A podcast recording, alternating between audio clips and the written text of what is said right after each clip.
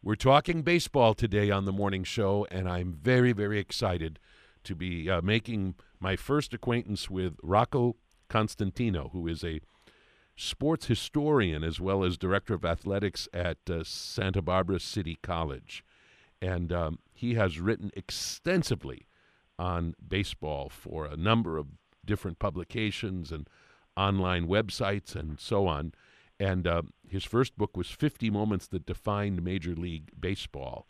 Uh, his latest book is called Beyond Baseball's Color Barrier The Story of African Americans in Major League Baseball, Past, Present, and Future. The book tells the story not just of Jackie Robinson so memorably becoming the first black major leaguer in 1947, but something of the history of blacks before Jackie Robinson in Major League Baseball. Yes, there is a story there. And the story of the black players that followed in the wake of Jackie Robinson, and also kind of the curious situation involving the presence of black players uh, in the present day. A presence, at least numerically, that is not nearly as extensive as it once was. And he explores some of the reasons why we might be seeing that.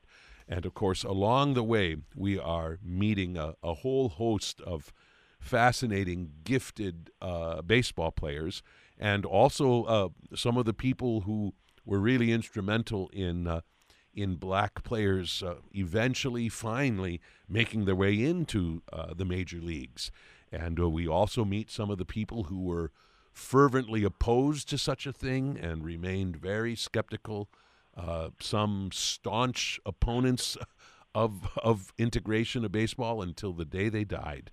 That is part of this story as well, and I appreciate the fact that this story is told in such comprehensive fashion. The book is published by Rowman and Littlefield, again titled Beyond Baseball's Color Barrier: The Story of African Americans in Major League Baseball, Past, Present, and Future. And Rocco Constantino, we welcome you to the morning show. Thanks, Greg. It's great, great to be on. It's an honor to be able to talk to you, and you you summed it up perfectly. I think I need to uh, hire you as my publicist there. That was a, a great summary that that you gave. That was perfect. Great. So, uh, I wonder if anything in particular want prompted you to to want to take the time that I'm sure it took uh, to so meticulously research this book. Uh, did did anything in particular make you want to devote your time and energy to this undertaking? Uh, it was always something that I was interested in, especially the Negro leagues. Um, I, I grew up in New Jersey and uh, you know northern New Jersey, where there's a, a rich history of, of Negro League baseball, and I even played high school baseball in, in Hinchliffe Stadium in Paterson, where you know decades earlier the New York Black Giants or Black Yankees played. Um, so I, I've had a long, long interest in that. Uh, the way the book came about was, you know, you mentioned my first book, uh, 50 Moments that Defined Major League Baseball, and um, that did pretty well. And, and Rowman and Littlefield reached out to me in, in October of 2019 and said they'd like some kind of book about, you know, African Americans in Major League Baseball. And I started bouncing around different ideas in my head and you know, why don't we maybe look at before Jackie Robinson, or why don't we look at the the trends of participation? And eventually, I landed on why don't we do a comprehensive history? Uh, go back as far as I possibly could, um, incorporate that that uh, SABR demographics trends, um, and like you know, one stop shop for for as as much of a history as I could put together in, in 230 pages. So you know, I went back, you know, wrote my proposal up, and and they they loved it, and we went forward with the book, and they said it goes back to 1879 to the the first legal African American that that played in the game, and goes all the way through today, and looks looks towards the future. So, one of the things that is kind of intriguing about your book and its scope is that one thing that we read a little bit about, but actually not all that much about, and understandably, is we really don't learn all that much about the Negro Leagues. I mean, that is mm. not the primary focus of this book. This is the story, as the subtitle says, of of of African American players in the major leagues. Um, that being said, obviously the Negro Leagues are are a crucial element in all of this, and it's not that they, are entirely ignored. But could you just say a quick word about that particular story, that is, of the Negro Leagues, and how that relates to this particular story? Yeah, and that was a, challenge that I had, and, and uh, again, that's a great observation. Uh, the challenge I had with a couple topics in the book was there's there's so much uh, breadth uh, de- uh, and so many layers to to something like the Negro Leagues that it there's it's tough to get into all the details about it. So they absolutely play you know play a role in the history of of African Americans in Major League Baseball because they were excluded.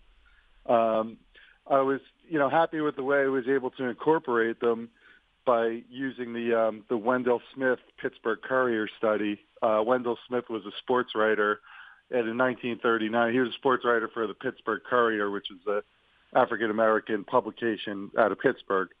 Um, and in 1939, Wendell Smith surveyed every single team in the National League and asked them their opinions, the players and managers. You know, what is your opinion? Why can't black players play? Are they good enough? Which ones are the best ones that you've seen?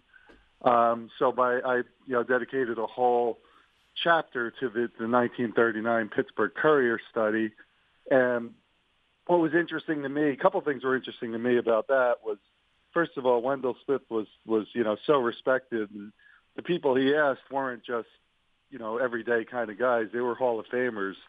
Gabby Hartnett, Dizzy Dean, Pie Traynor, Honus Wagner you know, uh, just every every week he published something with new Hall of Famers giving their opinion. Um, so that was great that he was able to reach out to them.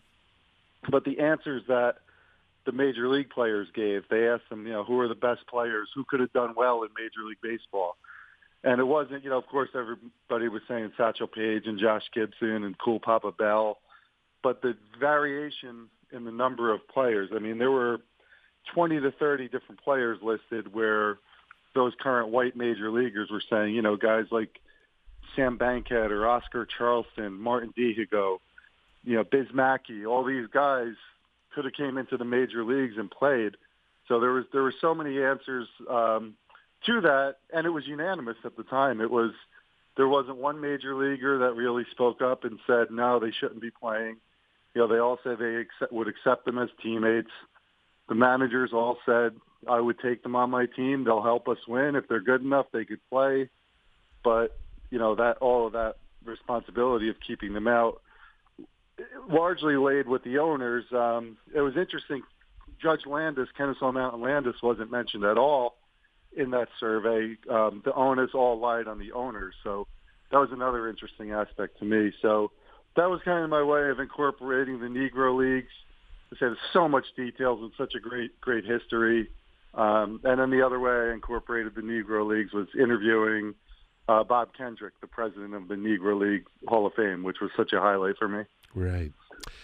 I want to actually jump beyond the beginning of the book. We'll we'll backtrack in, in, in just a little bit, but I think what's really interesting uh, when we when we look at this extensive survey that that was done by the Pittsburgh Courier, um, that all of these white players had such knowledge of and appreciation for many of the, the great black players of that same era. And one of the ways in which they, in fact, knew about these great black players was because of this thing known as barnstorming. And mm-hmm. uh, you, you take a, a good portion of the book uh, to talk about this phenomenon, which of course doesn't happen anymore at all. And unless you uh, learn something of baseball history, uh, you're likely not to have any idea uh, what this is about. Explain to our listeners what barnstorming was and how it ended up being uh, uh, an arena in which whites and blacks could play together in ways that would otherwise not have been permitted at that time. Yeah, that was great. And barnstorming, there were, um, you know, a, couple of different, uh, I guess, barnstorming circuits. Or more than a couple. There were a number. but uh, there were the African American teams, the Negro League teams, who would go around and and play um, play against local people. So they'd go against, you know, it would be a group of you know maybe Satchel Paige and a, a bunch of African American guys, and they'd go town to town and play against local athletes and and local semi-pro teams and, and things like that. Um, and then there were also times where you know Dizzy Dean had a famous barnstorming uh, team. So Dizzy Dean would get his team together, Satchel Paige would get his team together, and they'd go and they'd be these big events uh, and they'd do some traveling and and play competition against each other. So those were kind of the two main forms of barnstorming, uh, and they were incredibly popular. Both of them were, uh, and, and you're exactly right that. Um, they were popular. It was it was not something that could happen on a major league field, but in the off season, you know, the teams would travel to um, to warm weather cities. They'd go down to to Puerto Rico or, or Cuba or uh, and and play baseball there. They'd go out west to California. Uh, it was was very big on the barnstorming scene, um, and that was a point of contention too. Um, you know, a lot of people had said use Ty Cobb as an example, and not, um, you know, Ty Cobb was somebody who wasn't allowed to play or against uh, black major league players during his career. Um, but you know, he'd play the whole season against white people, and then go down to Cuba and play against you know African Americans and and all these diverse teams and and things of that nature. So barnstorming was important. Um, Dizzy Dean had had a comment in my book, uh, or not, you know, an old comment that I researched where he said some of his best games that he ever played were on the barnstorming tours against Negro League teams. Um, and, you know, all the estimates I read was the Negro League teams won about two thirds of the games against the Major League Baseball All Stars that they played. Um, and you know, a lot of that was attributed to to that meaning more to them. You know, they wanted to prove that they could compete, that they're on that level, and, and they certainly were. Um, and that's not to say the games didn't mean anything to the white major league teams. They absolutely did, but you know, it was just just an interesting type of thing. And and one other quick note uh, that I, I found was an interesting story. Uh, I found a comment from Pepper Martin, the old player, um, and you know he had he had a great World Series where he was running the bases like a uh, mad madman and stealing bases, stealing home, hitting runs, all these things. And he said. um he got the inspiration to play that way by watching the Negro Leagues. Mm. Um, and you know he took that to the World Series with the Gas House Gang and and just dominated. So, just so people don't misunderstand, I mean, I think sometimes when people hear about this, they might liken it to, for instance, modern day tennis exhibitions where you have uh, maybe retired players that are playing each other, but it's not a real tournament. I mean, it's a real match. I mean, they keep score, but it's obviously done with a great sense of fun. Uh, and and and mostly to entertain the crowds, and often the players are kind of conducting themselves in, in much sort of sort of lighthearted fashion than were it Wimbledon or the U.S. Open or something. I don't think we're talking about that here, or maybe maybe not nearly to the same extent. I mean, these were real games. I mean, they didn't affect standings or anything like that, but I mean, they were out there really competing. I mean, this was this was not just for fun. I mean, or or or was it mostly just for fun? No, it was it was especially the, the the Negro League teams against the um, against the major league teams. Those those are those games are absolutely as competitive as can be. Uh, you know, there were definitely some aspect of it where, you know, Satchel Paige would get billed as, you know, Satchel Paige and his All-Stars are coming to uh, Kenosha, Wisconsin to play uh, play the local semi-pro team. And, you know, Paige might pitch a couple innings and they might have a little fun and, and things like that. I certainly play to win. But especially when you put Satchel Paige on the mound on one team and Dizzy Dean on the mound on another team, that's there's no way that that game isn't going to be super competitive with with all guys out there trying their hardest to win. These were those are highly competitive, highly entertaining games, and uh, something you know you wish you had a time machine that you go to go back and watch. Oh, no kidding. The other thing that's interesting, of course, is that uh, this was not something that necessarily Major League Baseball entirely favored. And you, you talk about Commissioner Landis uh, issuing a rather stern decree. Uh, what was the fear uh, from at least some in Major League Baseball in terms of the effect that barnstorming might have on Major League Baseball itself? Uh, yeah, that, that's a good point. And that and uh, Commissioner Landis, when he was brought in to um, to clean up Major League Baseball after the um, after the White Sox scandal, one of the other things he wanted to clean up was his what his his perceived notion of uh, how barnstorming cheapens Major League Baseball. That was always his public point of contention. So, um, Babe, you know, Babe Ruth all right, Babe Ruth liked to go around and barnstorm as much as anybody else uh, in the off season. Uh, Judge Landis said, in his opinion, the World Series should be the final event for high level baseball. You know, anything that's played beyond the World Series is going to cheapen the World Series. You know, everybody on a, that year is playing for the World Series, and if there's baseball after that, then you know what what's the World Series? So he he you know he came in and he tried to put his foot down in 1921 and told Babe Ruth and um, you know you can't go out and barnstorm or you're going to get suspended. And you know whether Babe Ruth didn't think he would get suspended or didn't care, whatever the story was, Babe Ruth told Judge Landis pretty much, you know, you can go kick rocks, and he went off and barnstormed and, and got himself a six week suspension for the uh, for the next season. Hmm. Um, so yeah, he was against it. Eventually, it got lightened up a little bit. Um, and that that's where you know the Dizzy Dean tours and, and things like that came into play. Uh, but yeah, at first um, Judge Landis was very much against uh, the barnstorming tours. We're speaking with Rocco Constantino, and we're talking about his book Beyond Baseball's Color Barrier: The Story of African Americans in Major League Baseball, Past, Present, and Future. And uh, the bit about barnstorming is is just a sidelight, but a fascinating one in a much uh, wider story about uh, African Americans ultimately reaching the major leagues. Um, you tell us that although officially the history of blacks in Major League Baseball began on April 15th, 1947, that in fact we are we can talk about a, a couple of interesting figures from much earlier who uh, perhaps deserve at least a footnote in this history, beginning with an intriguing man by the name of William White which uh, whom you call a forgotten footnote. Uh, explain why he is at least a brief presence in your book and in this story. Oh, he, he's a fascinating character, um, and, and, just just his, the idea that he, he played one game in, in 1879. The Providence Grays. They had a very good first baseman by the name of Joe Start, famous guy back in the 1800s. Um, he got hurt and he missed a few weeks.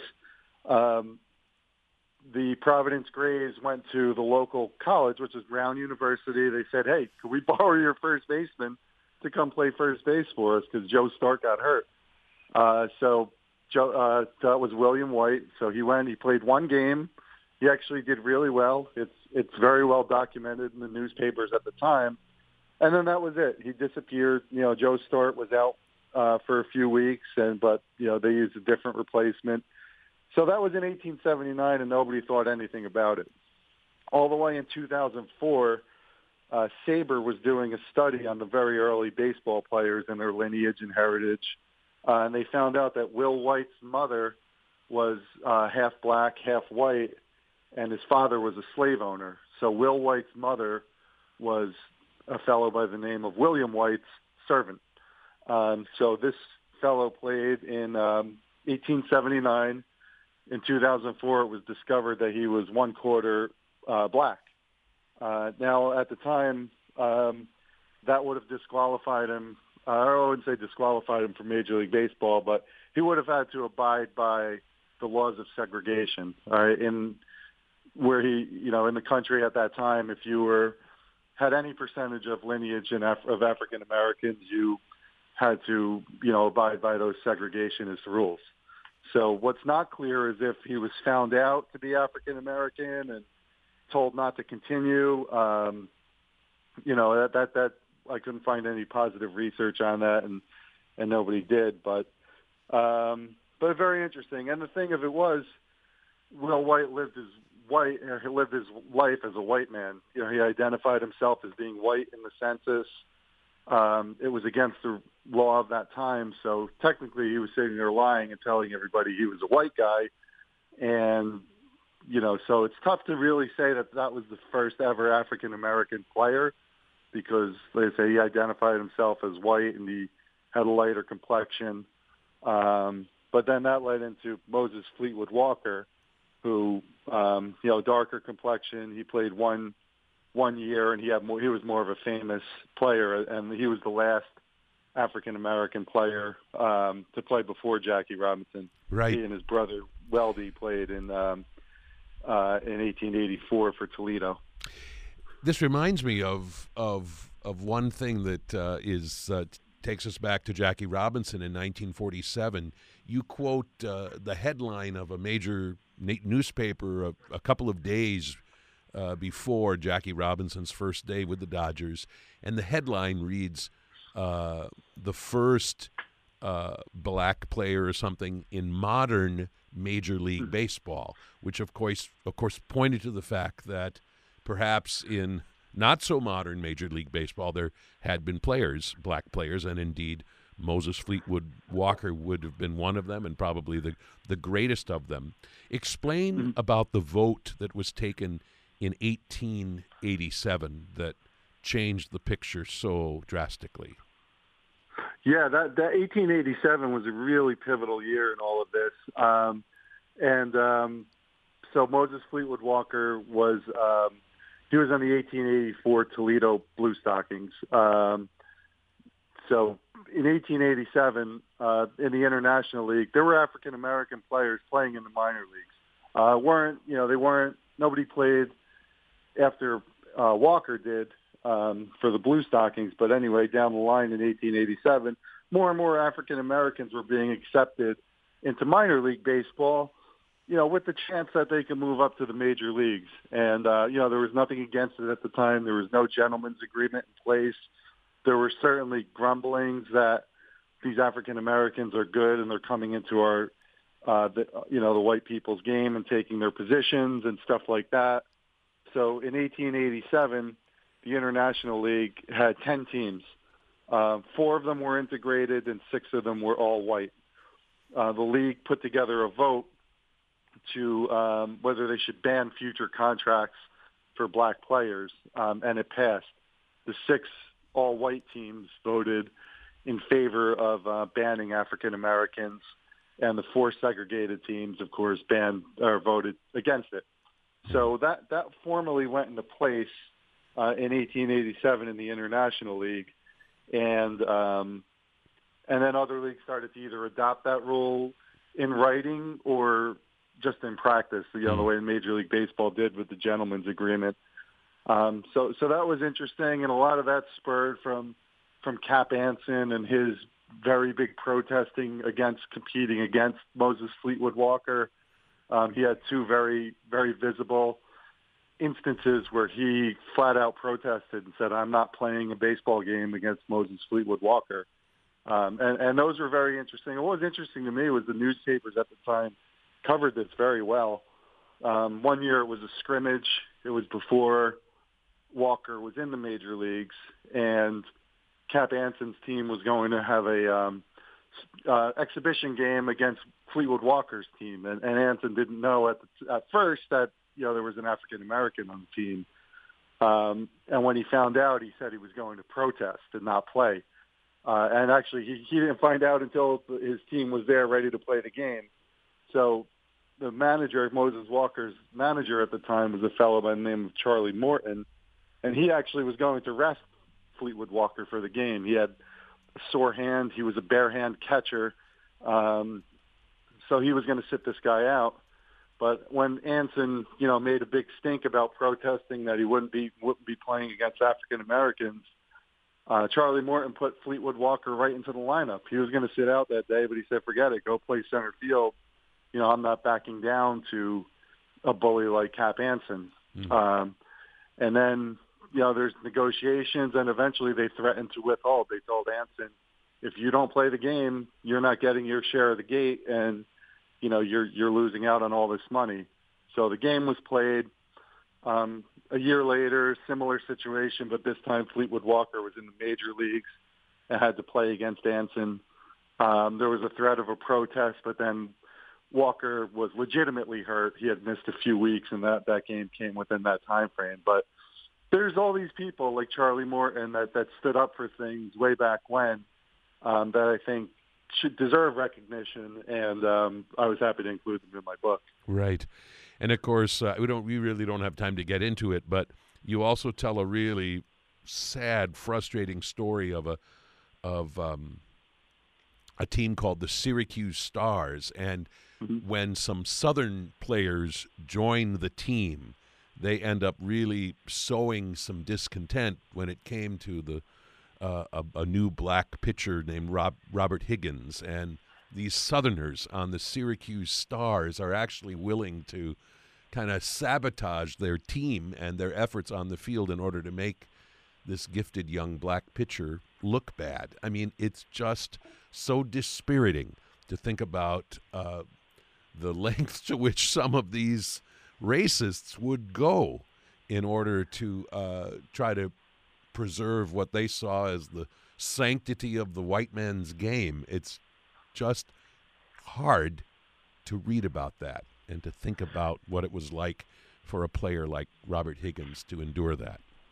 Yeah, it was, and thank you for bringing that up. You're right; it's a little bit of a lengthier story, but just, I mean, he was a very talented pitcher, and when he went out there to pitch his first game, you know, all his white teammates just, like you said, intentionally made errors. They he lost the game 28 to eight, uh, and it was 21 unearned runs. Um, so you know, and again, uh, I was very impressed with the, the newspaper coverage at the time, where they they called out those players. They actually you know, labeled them as as as Ku Klux Klansmen. Um, it was pretty uh, pretty intense coverage at the time, and and um, but you know, very sad, like you said too, that people would go to those kind of lengths to mm. keep African Americans out of the game. We're speaking with Rocco Constantino about his book Beyond Baseball's Color Barrier: The Story of African Americans in Major League Baseball, Past, Present, and Future. Your book, of course, explores extensively uh, the the, the lead up to uh, to Jackie Robinson's uh, entry into the major leagues in 1947, and one of the things you say is that even well before Jackie Robinson, uh, it would have made such a difference for Major League Baseball if they would have permitted black players into their ranks. They were desperately needed during and after uh, the Second World War, and there were just too many people standing in the way. Of course, it is Branch Rickey who makes such an enormous difference. Uh, tell our listeners what it is important for us to know about Branch Rickey and the way in which he went about uh, integrating Major League Baseball.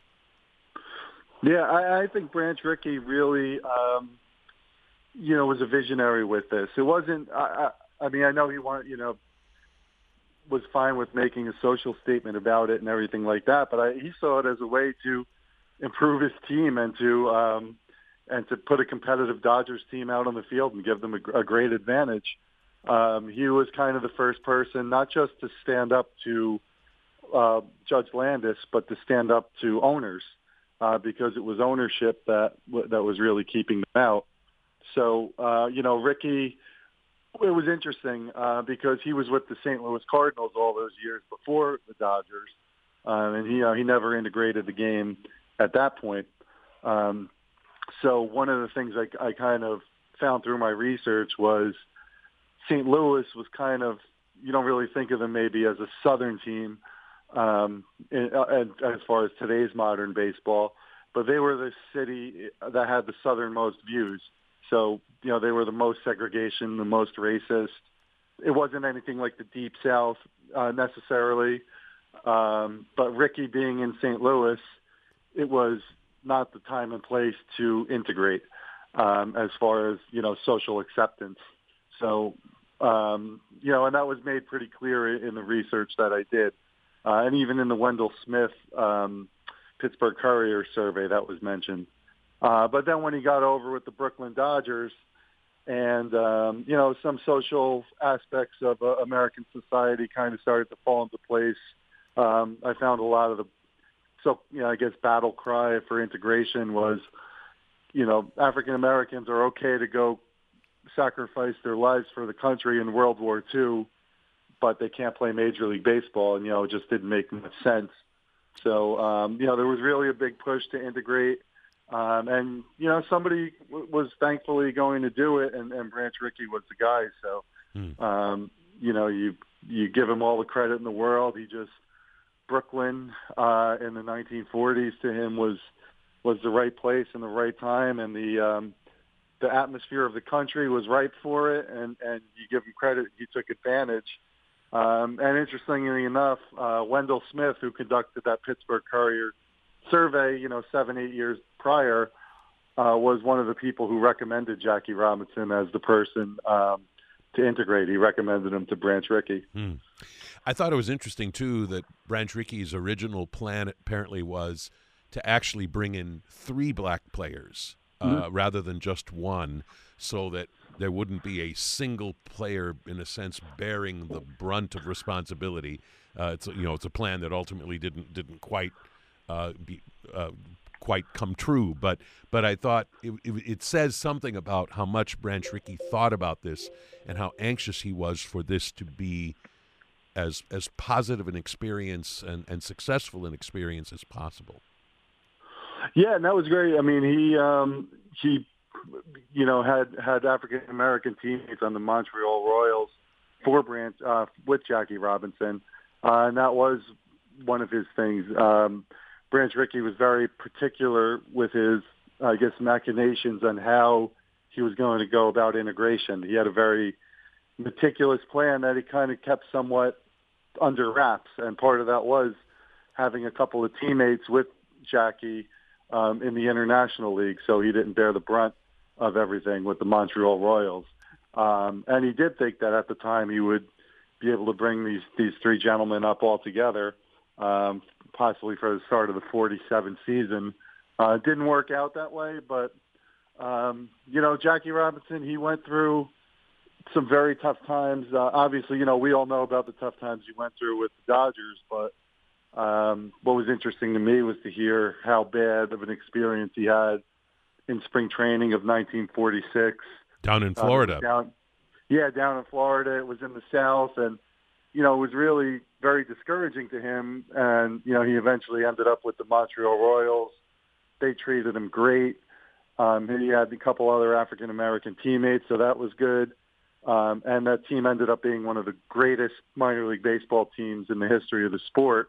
So, you know, he was absolutely beloved in Montreal, and that kind of uh, rejuvenated his experience there and catapulted him towards 47. By the way, you you make mention of the fact that uh, Branch Rickey did a great deal of of writing. I don't mean so much creative writing, but there is a real treasure trove that are collectively known as the Branch Rickey Papers, which apparently you explored. And one of the things that we learned there is of the attitudes, uh, uh, the attitude of one Clay Hopper, who was mm-hmm. manager mm-hmm. of the Montreal Royals, and at least at the outset, a staunch racist. And uh, it's interesting how Branch Rickey, in a sense, uh, kept some of this information about Clay Hopper shielded from the public. And it's only when we look mm-hmm. into the Branch Rickey papers that we realize what Clay Hopper was like and how rough life must have been for Jackie Robinson and having to deal with him uh, in, in the early going. Yeah, and and that's Clay Hopper's another really interesting character. I mean, he he, he was Rickey's. Uh, I mean, uh, Jackie Robinson's master, as you said. I mean, he he literally, as according to the Branch Rickey, you know, is essentially a journal of of his career. Fascinating information, uh, but he, you know, paraphrased. Clay Hopper went up to Branch Rickey and said, African Americans aren't even considered full human beings. Why are why are you putting them on my team? Um, I mean, something as uh, insane as that. You know, I just it just blows my mind. That was the thinking from somebody back then. I mean, he was born in 1902, but that's no excuse for for thinking that way. But to have that strong of an opinion uh, in the following spring in '47, you know, there was a lot of whispers that Jackie Robinson wasn't being given a fair chance in Brooklyn. Um, they were kind of changing his position around with the Brooklyn Dodgers. They had him at first, they had him at second. They weren't making a decision one way or another. Uh, and then it ended up being Clay Hopper that stood up to the Brooklyn Dodgers and said, hey, you know, I love Jackie Robinson. He's a great player. He could play in the major leagues right now. You need to make a decision on him and stop jerking him around. Is he going to be in the major leagues? Is he going to be back on my team? Is he going to be first base, second base, whatever? Um, so he was the guy that really went to bat, and and you know it was surprising. I went through and read read the you know newspapers for every day through that 1947 spring training to try and get a feel what was going on, and there was a lot of sentiment that that like you know this whole Jackie Robinson thing is just for show. You know you never intended to call him up anyway, all this kind of stuff. So it was really interesting to see somebody so I mean racism was so entrenched in, in Clay Hopper's life, and in just a year of getting to know Jackie Robinson to have that that feeling flipped around was really spoke of what kind of person Jackie Robinson was. Absolutely, and of course, uh, we also learn about some of of the other uh, players who were tremendous supporters of Jackie Robinson, including Pee Wee Reese and Arky Vaughan and uh, Ralph Branca, and and of course, uh, in the wake of Jackie Robinson, uh, enter among others, the legendary Satchel Paige, but also then a whole, new generation of great black players, especially Hank Aaron, Willie Mays, and Ernie Banks. I appreciate that in your book you kind of chart for us the pace of integration, uh, that is, of, of various teams following in uh, the example of the Brooklyn Dodgers and, and, and allowing integration to occur uh, team by team, painstakingly through the course of the decade. Uh, the last team to integrate, the Boston Red Sox. Can you mm-hmm. explain uh, what the issue was there with the Boston Red Sox and why they were so reluctant to uh, to join? Yeah, they were. Um, you know, it was. I, I believe came down to to Tom Yawkey and, and Joe Cronin. Um, you know, and again, I, I, I you don't know where to place all the blame because it's hard to know where the power was. It was clearly with the owners. The owners were the most powerful people. They had, you know, even above Kenesaw Landis, I believe the owners had more power with him. Um, so, you know, to lump Joe Cronin in might be a little tough, but he was Tom Yawkey's right-hand man. Um, and they were just, it was out of pure racism. They didn't want to integrate. Boston wasn't – again a town that they they thought a city that people thought would really um, be accepting of that. Um, it turned out not to be true because there ended up being a very big groundswell that that Boston needed to integrate, um, and um, it's you know the and the Red Sox suffered. I mean, you really saw it. The teams that were the quickest to integrate were um, were the ones that succeeded throughout the 40s and 50s and did really well um, the teams that weren't, you know, aside from the Yankees who had Joe DiMaggio, Mickey Mantle, and you know everybody out there. Um, well, not Mantle, but anyway, um, the teams that were slower to integrate were were, you know, suffered their their products suffered on the field. Um, and another thing I thought was interesting too was, you know, you mentioned that that Willie Mays, Hank Aaron generation. Um, when these teams were integrating, um, you know, even with Jackie Robinson, they were a little bit older. They weren't these 21 year old young stars coming into the game. Um, they were integrating with Negro League veterans and, and older guys and bit players and relief pitchers. Um, you know, it really wasn't until that second generation of people, the Willie Mays, the Hank Aaron's, um, you know, Larry Doby was young when he came in, um, where the young superstars were, were coming into the sport. Um, you know, you mentioned the Red Sox. Uh, they integrated. They had a chance to sign both Hank Aaron and Willie Mays, and and passed on them. You know, before they even integrated. Uh, and instead, they you know they integrated with Pumpsie Green, and no offense meant towards Pumpsie Green at all, but he wasn't Hank Aaron or Willie Mays. Um, you know, so the the thought there is the Red Sox didn't necessarily want to all of a sudden bring in a young African American superstar and have everybody saying, you know, what took you guys so long? Hmm. It's almost like they they want wanted these players not to succeed. Your book, of course, goes on to chronicle um, just some of the amazing black uh, baseball players uh, who have played over the generations and uh, left such a deep and lasting uh, impression on Major League Baseball. But your book is also about the present day and the future, and the fact that we do not see the percentage of black players in the major leagues that we once did. If I remember the numbers correctly off the top of my head, uh, at its height, we would be talking about just over 17% of Major League Baseball players being black. And then at some point, that number began to fall. And it's now dramatically lower than that, that higher number. Uh, explain the factors that you think are are at play, and if that is uh, something uh, that we should be uh, concerned about. Yeah, that, that's very true, and and you know, whole once the game got integrated, as far as you know, in my book, I, I did it chronological order. Um, once we got through integration, and the whole league is now integrated through 1955. Um, you know, from the next part of that to, to, through the mid 50s all the way up through the mid 90s, you know, I looked at the baseball boom of, of African Americans, and really the glory years were the uh, the 70s and 80s. You know, you had Mays and Aaron were still going, even though they were at the end of their career, but Joe Morgan was coming into into uh, his own there, and you had Bob Gibson. I mean, there was just no shortage of African American legends at the time, um, and participation was was good. Participation, like you said, among African Americans from about the early 70s, all the way up through, uh, coincidentally enough, right through the players' strike of 1994. So about a 20-year span, it was pretty consistent that 16 to 18 percent of Major League Baseball was made up of African American players. Um, it was also pretty consistent that uh, Latino players only made up about 11 percent of the league through that that timeline. Um, and what you kind of saw start to happen um, right after the players' strike was from '94 when uh, when they came back in '95, all the way straight through for about you know a 15 year stretch.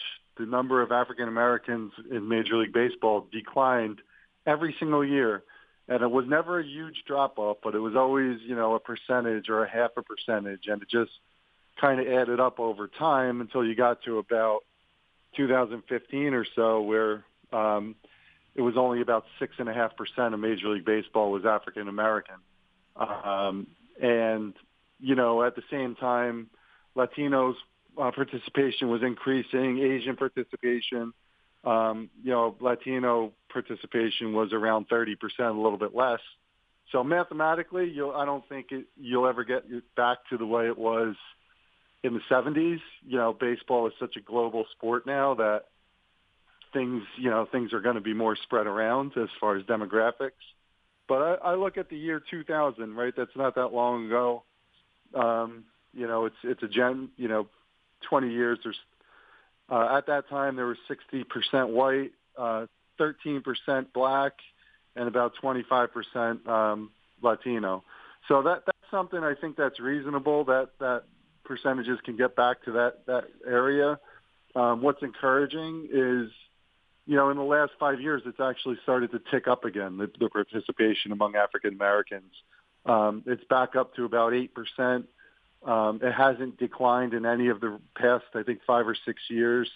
Um, so that's great. And then there have been a number of um, top five and top 10 draft picks that are African American. So I think you're starting to see that trend reverse. I think you're starting to see the fruits of, you know, 15, 20 years ago when, when people recognized that this was a problem and started to make efforts to change it, I think that's starting to bear some fruit now. So um, I'm encouraged by the way it's it's gone and, and the way the trends are going. So hopefully it continues.